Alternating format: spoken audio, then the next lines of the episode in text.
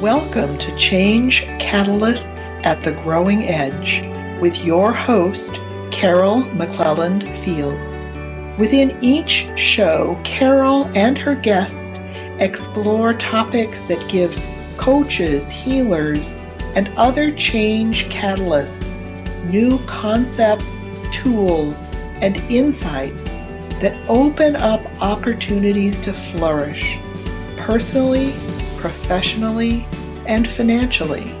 And now, your host, Carol McClelland Fields.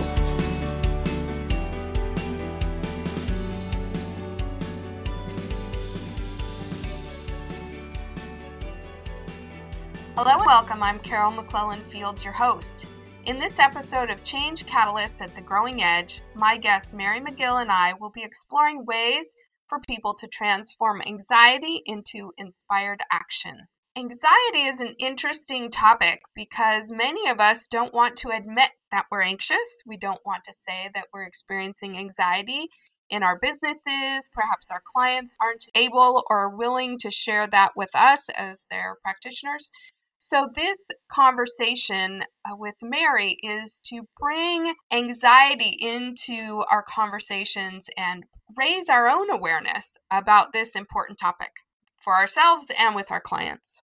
Mary offers people who are passionate about making a difference in the world a way to make that difference even in the face of the inner obstacles that naturally arise when answering a call from their heart.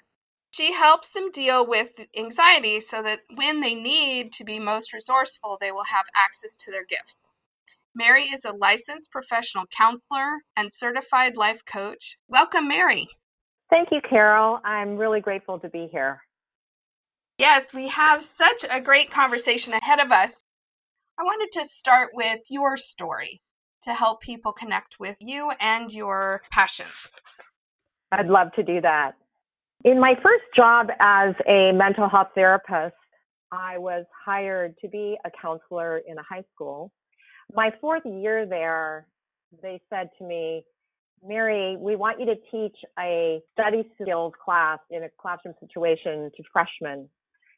I had never taught in my life. In order to keep this job as a counselor, I agreed to teach the class. And every day being in front of that group was horrible. I had so much anxiety one time. One of the kids raised their hand and they said, Miss McGill, Miss McGill, are you okay? You have a really red blotchy rash on your chest. And, and it was so embarrassing. it was anxiety. So pretty much when I left that job, I wore any kind of public speaking off.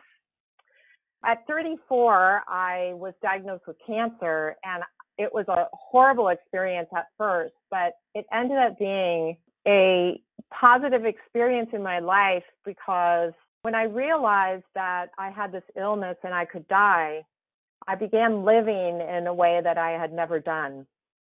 I had this low grade anxiety all my life, and it kept me back from taking the risk that my heart really wanted to take. About six months after I completed my treatment, I was asked to speak public speak mm-hmm. at a conference with fellow breast cancer survivors. I immediately said yes. I was so excited about it. And then I realized, I remembered, oh my God, you know, what did I just do? I said yes to this because of the meaning behind it. I felt that I wanted to help breast cancer survivors, and so I moved forward with it. I prepared well, I practiced, and as the days got closer to the conference, started getting anxious again. And this went on for days. And when I got there, my heart was beating really fast, like out of my chest. I don't know if you've ever had that experience, Carol, but uh-huh. it's just, oh, yes. You know, sweaty palms, sweaty wet palms. No one should shake my hand, kind of embarrassing feeling. And I was worried I was going to forget what I was going to say on stage. I had the talk in front of me and I still didn't think it was good enough. So at lunch, I was with a colleague and I was telling her this experience, and she said, Well, I'll do it for you if you want. And I'm like, No way are you doing this. I want to really help these women. This means a lot to me. So we're in the conference room, and it's five minutes before I was to be introduced. And I leaned over to her and I said, I can't do this. You need to do it for me. And I gave her my talk. Mm. And I sat and listened to the talk, brokenhearted, because anxiety had made my decision for me on something that was really, really close. You know, the suffering and the pain that a person with breast cancer goes through, and also the hope that I wanted to offer them, I didn't get to do. So that brought me to really working with the anxiety in a new way. And then I took a training called the Way of the Heart because I heard that it helped people with these kinds of things and also was interested in life mission like why are you here? I felt like i was holding myself back so much that this deep call in my heart that i'd had for a long time in general to offer something to make a difference in people's lives it was getting shut off with kind of this general anxiety i spoke about one day in the counseling room, I'm a therapist, like we said, I had a client say, Oh, my husband wants you to come talk to his high school basketball team about the work that you do, offering people ways to work with stress and they're all losing and they they're not liking each other and they're being mean to each other and he wants you to come speak to them and show them of the work that you've learned through the way of the heart and ways that they can change pretty quickly so I went, yes. And it was that same kind of yes I did at the breast cancer conference. And I looked over at the person that was sitting next to me, which was me, and I went, Why'd you say yes? You swore it off. well, this time I had tools and ways to work with it. I did this talk with these kids, and it changed their life. They still lost, but the next day, they were talking about love and caring about each other, and they were showing the kids some of the energetic techniques that we teach people. They were happy for the rest of the year, even though they lost. Oh, wow. What a great impact you had. Yes, and I was still anxious. It started decreasing and decreasing once I was up there versus increasing and increasing and then freezing the way I used to. So I was grateful to have made that impact turned it around for yourself too. I've done similar things where you talk yourself out of something because you've had a bad experience and then you find your way through and it, it's empowering to make that shift. So how has your journey with anxiety inspired you? Well, it inspired me to help other people. I mean, a lot of people tell me about their anxiety and I love to help people that want to make a difference get out there and do it. I'm really inspired to help people have a way to work with it and not get rid of it mm. to be successful. Yeah. We have to get rid of that idea of fixing ourselves. And I think if we work with the inner, the outer changes in our lives, and if we keep saying yes, like you were saying, instead of no, I'm not going to do that because of my past, but we keep saying yes to the call of our heart and keep learning tools and ways to work with what gets in our own way, things work out. We're able to carry out the intentions that are dear to us and to the world. Mm-hmm. Yes, which which brings us to the next question is what is your biggest hope with the work you do now? Well, that people who want to make this difference in the world are successful in doing that and do it with joy instead of stress, especially like marketing. Like, what if we could all do our marketing in joy and not in anxiety or distress? I really want people to know that it's natural for inner obstacles to arise in any process that is important to them. And that there are ways to work with these inner obstacles so they can move forward with their intentions. I think anxiety causes a lot of suffering and pain, and I'm hoping that some of that can be relieved, that people can do that for themselves. We talked about earlier how I would love to normalize anxiety and take it away from what I call the pathological model, where we think something's wrong with us and we pathologize ourselves, going into a lot of shame. And I would love that anxiety is just one of those inner obstacles that some people need to work with. And do that in community and don't do that where people are hiding so much in secret. Yeah. So. I have had my share of anxiety myself. And it is, it's something you try to act beyond so nobody knows. Um, mm-hmm. I'm sure they know anyway. but that's the feeling inside is you don't want to show that. And so I love that you are trying to normalize the anxiety. You know, most mm-hmm. of my work is around transitions. I think very same thing around transitions is that everybody tries to push transitions away or make them go away and yet they are part of the fabric of life. And part of my work is normalizing our response to transition. So it's a very similar mission we each have, which is to help people see that life unfolds as it unfolds. And having the skills and understanding what's happening really helps us move into that flow in a much more gracious way. Yes, thank you for bringing up transitions because I'm moved that you're working with people with transitions in this way because I think that in that middle part, that transition part uh, between the ending and the new beginning, there is that no person's land, you know, that yes. that that can be nothingness feeling that people have a hard time navigating that at times. Absolutely, and it's full of anxiety what we work with people on to help them understand the journey and understand the parts of the journey so that the journey itself doesn't become part of their anxiety. Sure, there are dark mm. parts and you have to find your way through those, and there are skills you can learn, and probably some of the similar skills that you're teaching. But it, it's part of the journey is to go into that darkness and come out the other side and that's what transforms us. And that's what transformed you. You just told us several examples of that yourself. Let's dig in a little deeper now and let's talk more strategically around the types of anxieties that exist. Let's just lay out the landscape for people who may not have thought about anxiety in quite this way before. Okay. There's all these different kinds of anxiety, like you said, that are diagnosed in the mental health community. I'm just going to go through a few of those to give our listeners the feel for if they're experiencing something or know somebody that is. Knowledge can be helpful.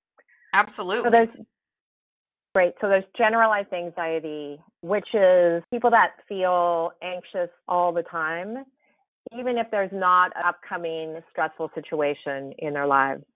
One of the main symptoms that are very prevalent with generalized anxiety are persistently worrying about something coming up. And the worry is disproportionate to the impact or the actual event. And there's a worry that a person's not going to be able to handle what comes up in life that you were talking about the unknown, mm-hmm. the dark places. For others of us, the dark places are really the places where light can come in and shine. Anxiety has us believe that they're scary and unsafe and that we have to figure everything out and have the answers for everything before being able to just rest inside. So it's an inability to let that go and it creates a lot of fatigue and muscle tension and you know the extreme is sweating and also some irritability. And then there's good old panic attacks. Panic attacks come out of nowhere and after a while they are typically triggered by something in our lives. Anyone that's working with people the earlier that they can refer to a mental health professional if they're not one themselves around panic attacks the better because they get grooved in like any anxiety Mm-hmm. And these can actually be worked with quite well. So symptoms of panic come out very strong. It can feel like you're dying. There's a sense of impending doom or danger, uh, loss of control, and these physical symptoms are really strong, like the rapid heart rate, pounding of the heart, sweating, trembling, shortness of breath, dizziness, numbness, feeling like you're out of your body, and a surreal experience typically you go up and down within 10 minutes. Wow. A friend of mine has panic attacks and she's a really conscious person who's done a lot of inner work and she still has them. And she says to her partner, Hey, partner, I'm having a panic attack. I'll be there in about 10 minutes. And she gets on the floor and she just does her breathing and different things that I'm going to be talking about later in the show and doesn't give them energy. That's the best thing to do because if we worry about the next panic attack, that's what creates a lot more suffering. You know, suffering yes. over the suffering. And that's where it becomes like a disorder is when you worry all the time that it's coming. Mm-hmm. Yeah. And then phobias, fear of public speaking and bridge phobias and driving phobias. And phobias are an intense fear of something that is more in our everyday life. I, don't like to say the fear is out of proportion for what it should be because, like, what should things be? I mean, someone may have had a bad experience on a bridge, but it does affect them to the point where it limits their life. Yes. There was a lot of that bridge phobia in the San Francisco Bay Area after the big quake in 89 because one of the bridges did mm. fall apart. So there were a lot of people who talked about not driving on bridges for years yes. after after that. Yeah. Mm-hmm. Well, you can see how normal situations bring up anxiety and fear and how that really did happen.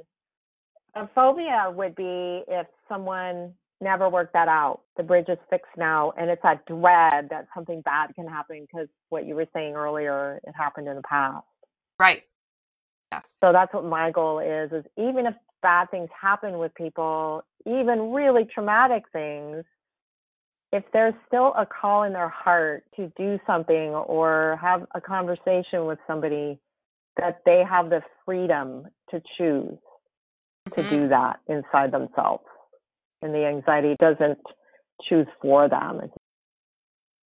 And then, Carol, there's situational anxiety where situations will bring up anxiety in our lives, or we're just going for something big and we're not practiced in something yet, or it's something new that we're doing that takes risks. Perhaps that's not full blown anxiety because it comes in and out, but I'm really interested in that conversation. A lot of people that are out in the world doing things, busy, and there's still this inner place of unrest that mm-hmm. can inform us that can be even unconscious after a while and go into the shadows. I think it's important to work with that so it doesn't groove in and get worse in our lives. Yes, I love that term. You've used it several times groove in. That literally happens. The brain lays down tissue to make it a habit and then mm-hmm. it gets stronger and stronger. So and we can do that for the positive parts of our lives as well. And it's not just our brain, but our brain serves our hearts. If we don't have a healthy brain, then it's really hard to live our desires.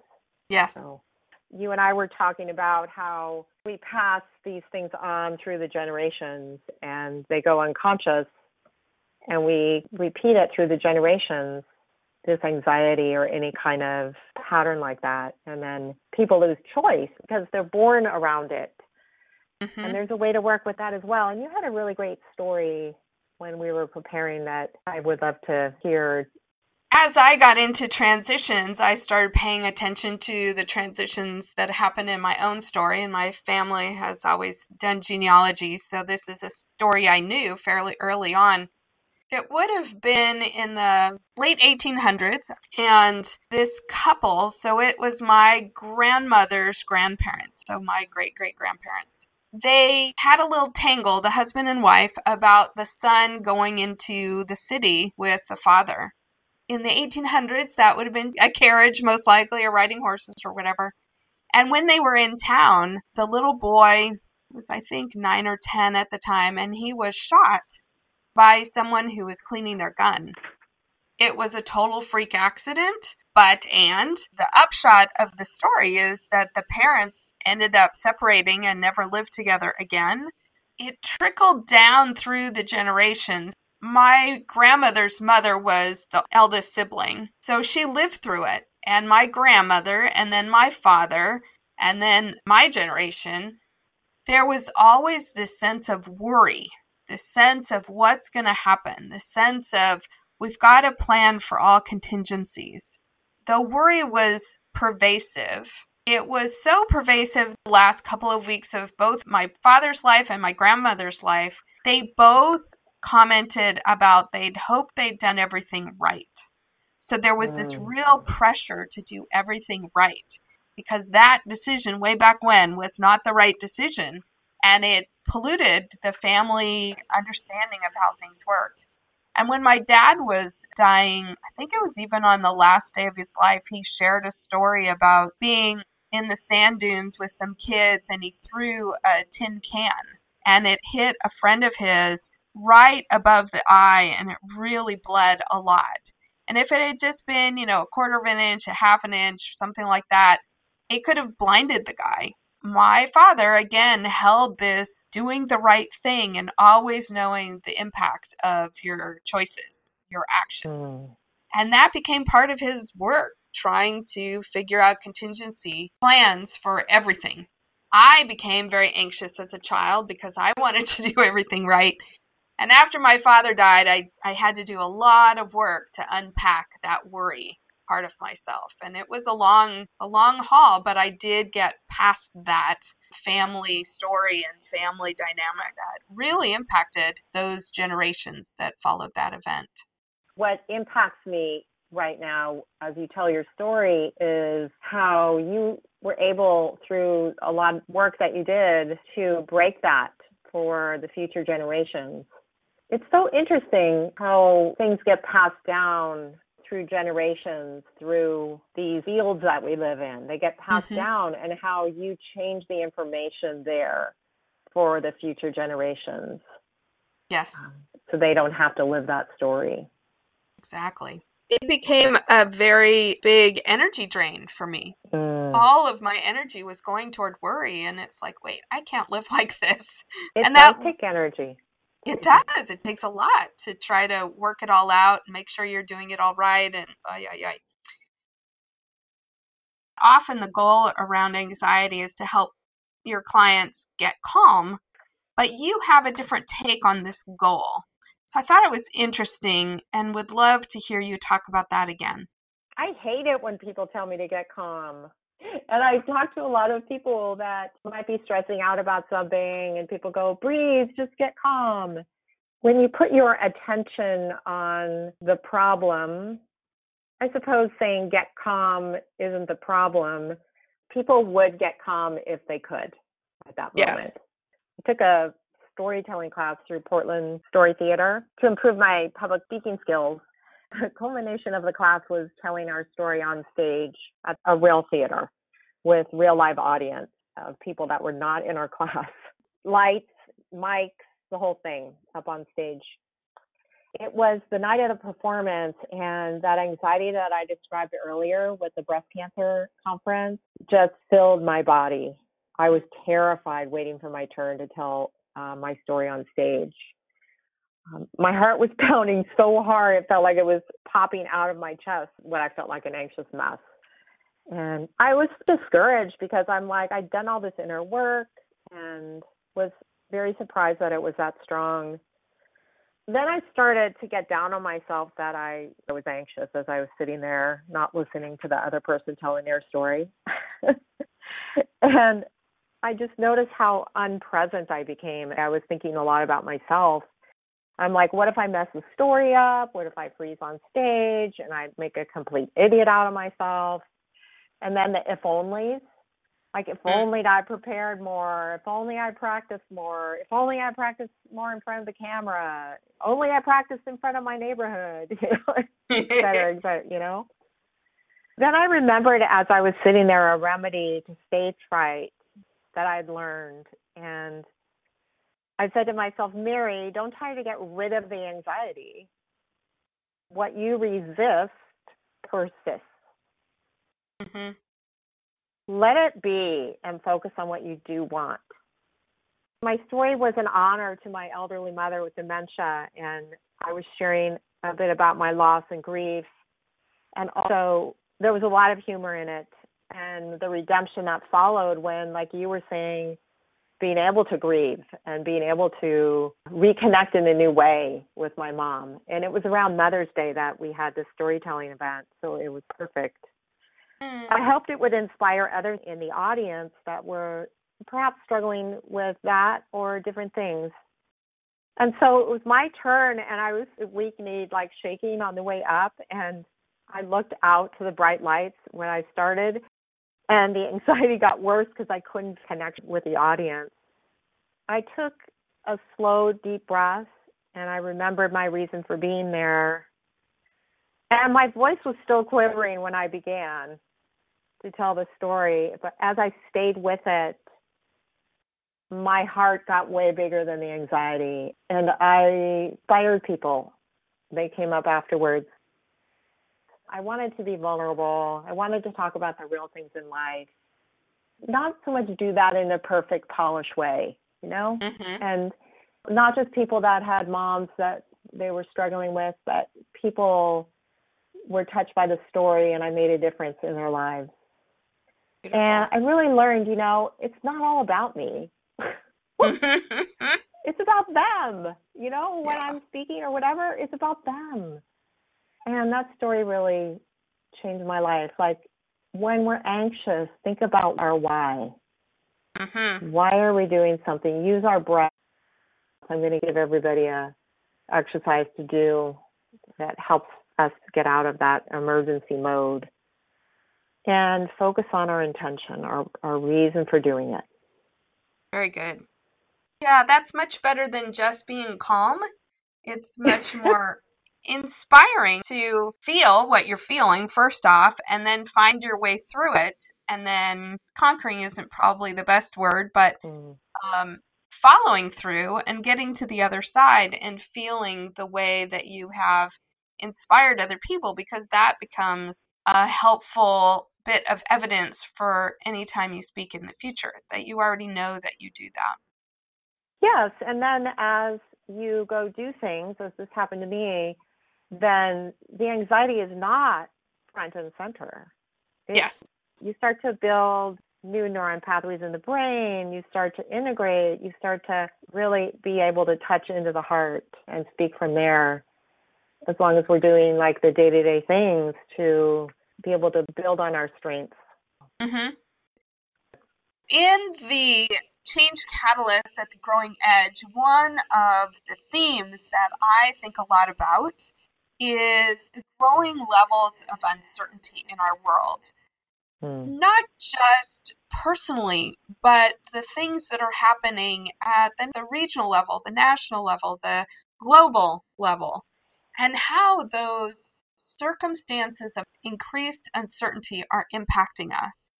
And I wondered how the anxieties are showing up. Are they showing up? That's the first question about these hmm. greater levels of uncertainty than we have known in the past. And then how are they showing up? So I'm very curious to hear what you're seeing in your work as a therapist. I remember when I was receiving supervision right after 9 11, the whole group said, I have never in my practice dealt with this kind of angst after the Twin Towers were hit. And then it kind of calmed down after a while. And then in the last year, I would say couple years, there's a lot of anxiety about things that we never thought of growing up, like all the things that are happening with climate change. And people in their 20s are focused on this and trying to find a way to help and can feel powerless with that because Mhm. it feels so big um, and where to start. I think as change catalysts, we have to be aware of this, especially when there's generational differences, to ask people what they're concerned about and then to give them ways to work with that powerlessness. Because I feel that when we know why we're here, like we're born for a reason, and when we know why we're here, and then we get on that train to take that journey of you know, who we need to become to do that, and with all the ups and downs, and to be on that journey of carrying that out, it makes a difference, I believe, on a global level. Mhm. I talked with my sister when I was preparing for this, and she's a baby boomer, and so am I. And I said, Do you worry about the bigger things? I mean, she's very involved in the bigger picture in her life right now. Her kids are in their very early 30s, and she has guilt about it, you know, like leaving a mess for her kids to clean up, that they won't have the future that that she had. Our inability in our generation to address this. She's concerned about her children's children's children. And this wasn't a reality for us in our early lives in my 30s. Mm-hmm. So I think it's important to know that there's been studies done and there's more anxiety right now in the US because of this existential anxiety. There's also a term for anxiety around climate but I'm not remembering right now. Have you seen that? Yeah, I haven't. I don't. I yeah, I yeah. don't have that name in my head either, but I do know that it is becoming more and more prevalent for good reason. Mm-hmm. Yeah. And then how to chunk things down with people. Like, what can you do? You know, their individual self, that just being in that truth. If we all did that, it forms a beautiful weaving of all the different pieces that we have that are true for each of us. Mm-hmm. So, as change catalysts, I think it's important to help people know what that is as well as helping address the anxiety.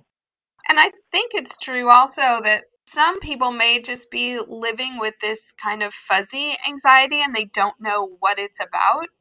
And so just having that conversation to see what the sources are for that anxiety, whether it's close to home, their work, their relationships, or is it part of the bigger spheres of change that are going on out there where they are feeling powerless and they don't see how to make a difference there. I think that's a really important conversation to have, and it may not show up labeled that way. It may need to be yes. surfaced as you talk about what the client is experiencing. Yes, I'm hearing you say to get curious. Mm-hmm. Yeah, to get curious with our clients or people in general um, ourselves. yeah, ourselves. Yeah. Get curious. Ourselves. Yes. I love to travel and just have conversations with people on buses and well here too it's really fun to do in other cultures but what if we did that more here yeah to get have curious conversations and and care about others like how are you um, without being invasive like there's a balance there sure sure yeah but I think a lot of people are just in that general buzz in their head and they haven't named mm-hmm. it. They don't know what it's about, but it's impacting them, but they're trying to just fix fix quote unquote fix whatever's going on in their immediate life, but that may not solve it because the source of it may be something that's from a broader, more amorphous uh, level. Thanks for bringing that perspective up.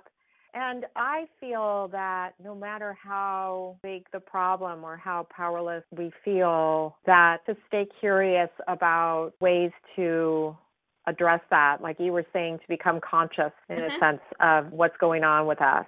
And if we're worried about something that feels too big to work with, then that's sort of like the worry of something that we can't change is the courage to change the things I can. What can I do for working with our reactions that flood our psyche and regulate our emotions and find ways to not be reactive? Instead, slow down a bit and be curious and work together. So. Mm-hmm. And I think awareness also. Sometimes yeah. we just try to shut it down and ignore it because it causes us anxiety but that doesn't really solve anything. We need to name it, face it, see what can come when we're all acknowledging that there is change afoot and what can we do. And there are many yeah. conversations going on around that right now. It's not like we have to start from scratch. There are many people already actively working on this, and they're saying, how can people not see this? And I think one of the reasons people don't want to see it is because it causes them anxiety and they don't know how to work with that. And so it's mm. better just to shut the door to it than to look at it, name it, and to continue to be aware of it so that you can be called to action when something strikes you. Yes, I love that. When something strikes you, you're ready for it. Exactly. Yeah. If you're trying yeah. to hide that it exists, then you know, an opportunity shows up and you're not ready because you haven't said hello to the thing that you're anxious about. You're still trying to hide from it.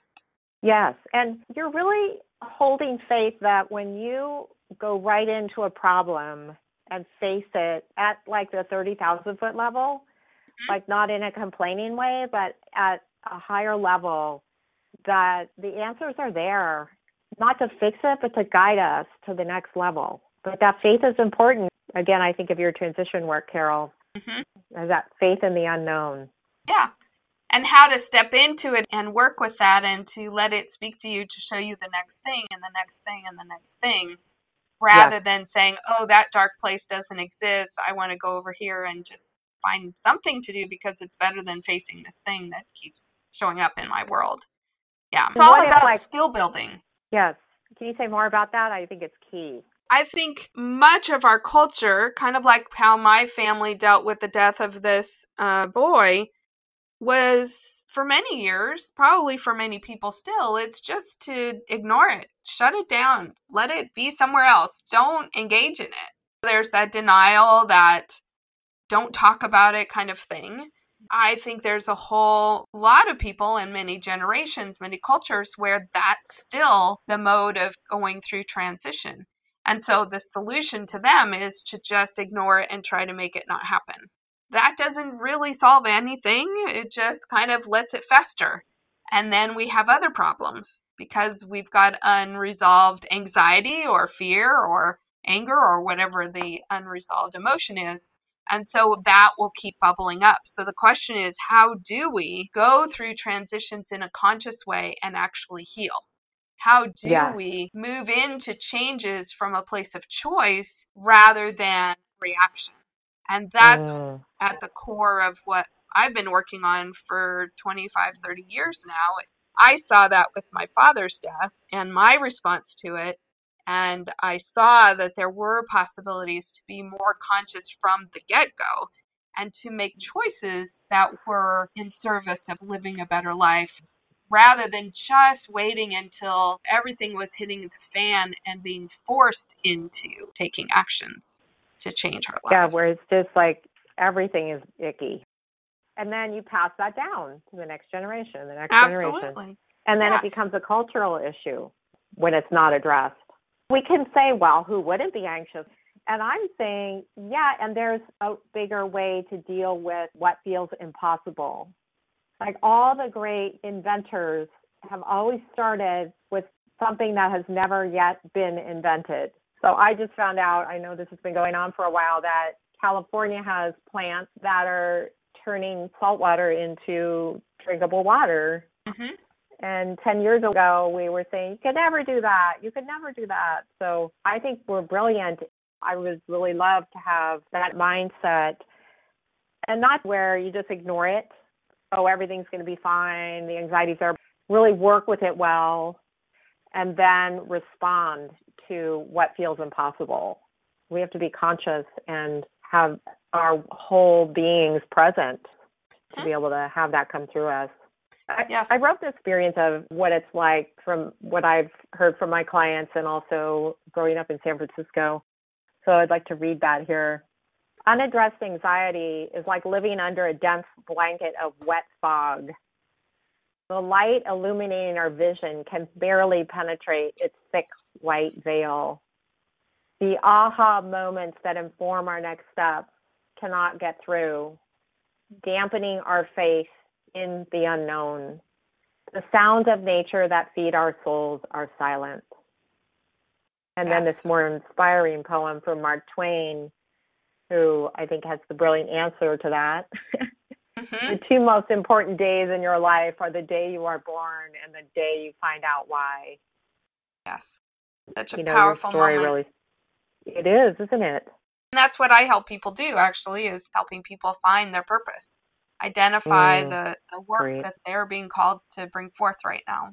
That, that everybody has that purpose. We all have a purpose.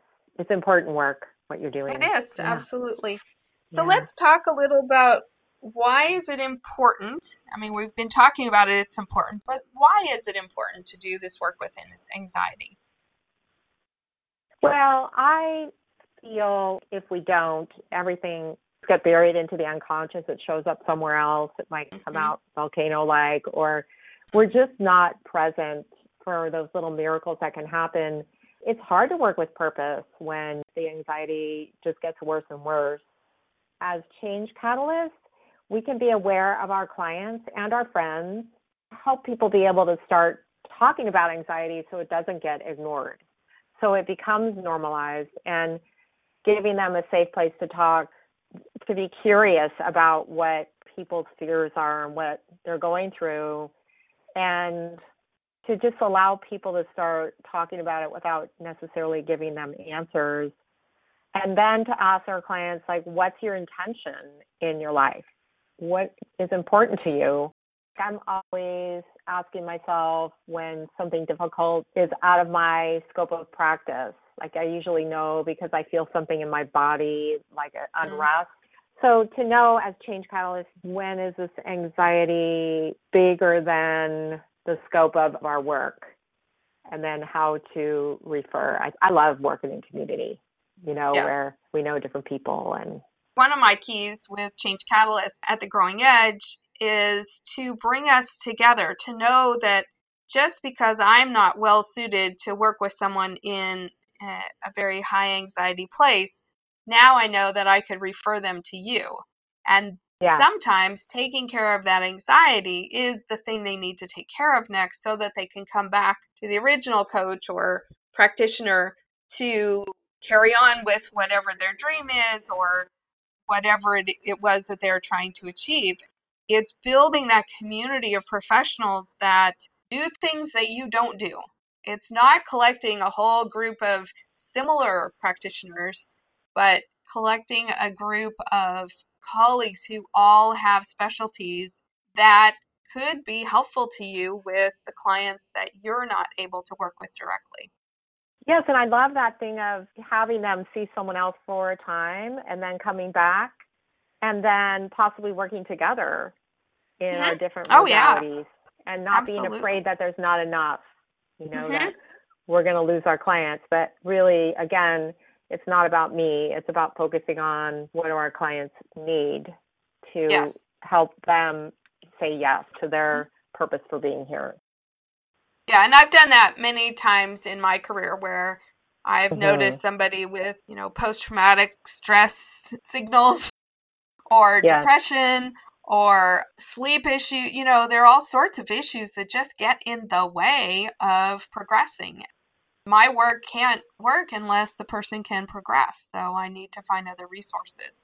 So I love that you recommend yeah. that we offer our clients two or three different options. Do you want to talk a little bit about that? I think it's more fun going to networking meetings to meet a variety of people and, like you said, have them be part of your community and find the people like mental health practitioners, or maybe it's another coach or anybody like physicians, even. I'm learning or starting to go to networking events that have specialties. When we meet all these different people, then we can customize our referrals and give our clients two or three different options. I like to tell my clients to ask the practitioner or the professional if they do free consultations. So then often people do now so that they can call them up on the phone and see if they are a match as well.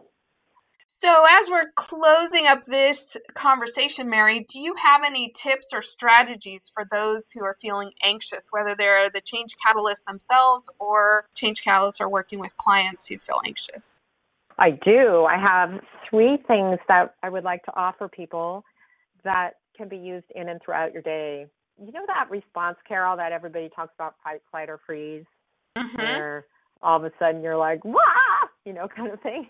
I've heard that called the emergency response. Become aware when we're feeling like we're in that emergency response, that fight, flight, or freeze. And to know that that part of our brain, that reptilian part, what that brings us into fight, flight, or freeze, is only there for one reason, and that is to keep us alive, literally. Everything shuts down at that point that isn't that blah experience. it really hijacks us.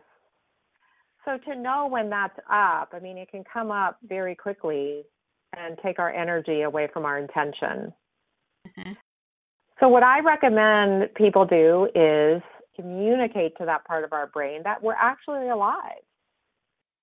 And the way we do that is to breathe.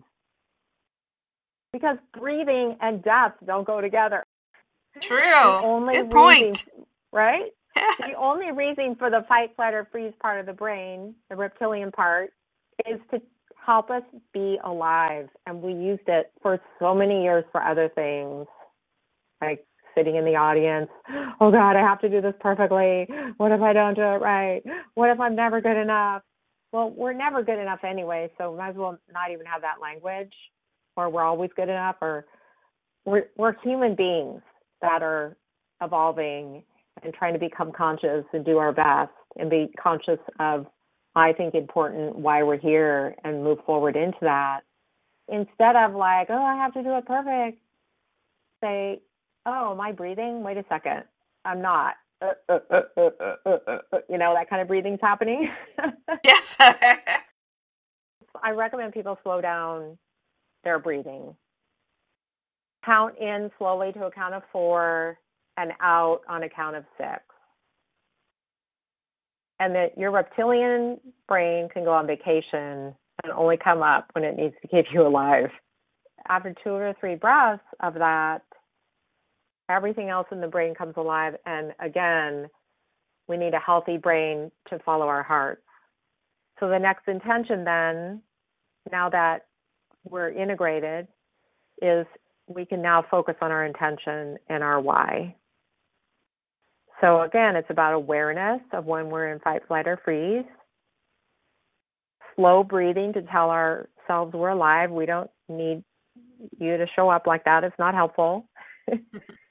then we can become brilliant again and those aha moments can come through and the light has been lit and we can see our vision. Yes. And then address our why. Is that helpful? Yes, I've never heard it explained that way, but I do really appreciate that because it's an important remembrance that you are not going to be your wise creative self when you are in that emergency response. In order right. to go there, you need to breathe and settle into your body again and be alive so that that can turn off. I love that. Great. Yeah, and then all the rest of the brain comes forward again because it shuts yes. off when we're in fight, flight, or freeze. That wise mind and everything shuts down. And we're just going to do the opposite. We're going to turn that reptilian brain off, and then everything can come alive again. Perfect. As a change catalyst, what do you offer to your clients? Well, I'm in private practice and I do one on one therapy and some group therapy. What's the best way for people to learn about you and your work? The best way is to go to my website, which is heartscall.com. Beautiful.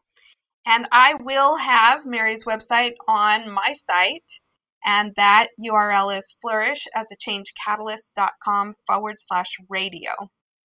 Mary, is there anything else that you wanted to share before we end the show? Well, Carol, I really appreciate you having me on the show. And I want to acknowledge you for daring to help people go into that dark place and knowing that there's always light that can shine in there and illuminate their path and their purpose. So thank you for doing that work. And I hope that my message also was in service to your audience and to their intentions and the difference that they want to make in the world. So thank you. You're very welcome.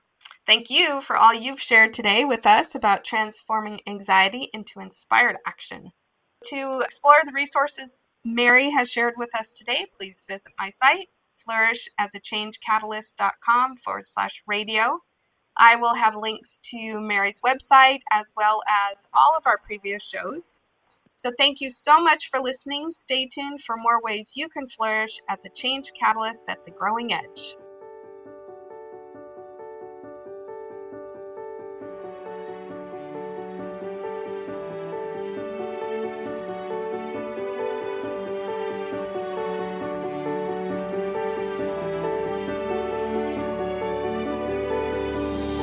You've been listening to Change Catalysts at the Growing Edge on InspiredNewsRadio.com with Carol McClelland Fields. Tune in regularly to hear more ways you can flourish as a change catalyst.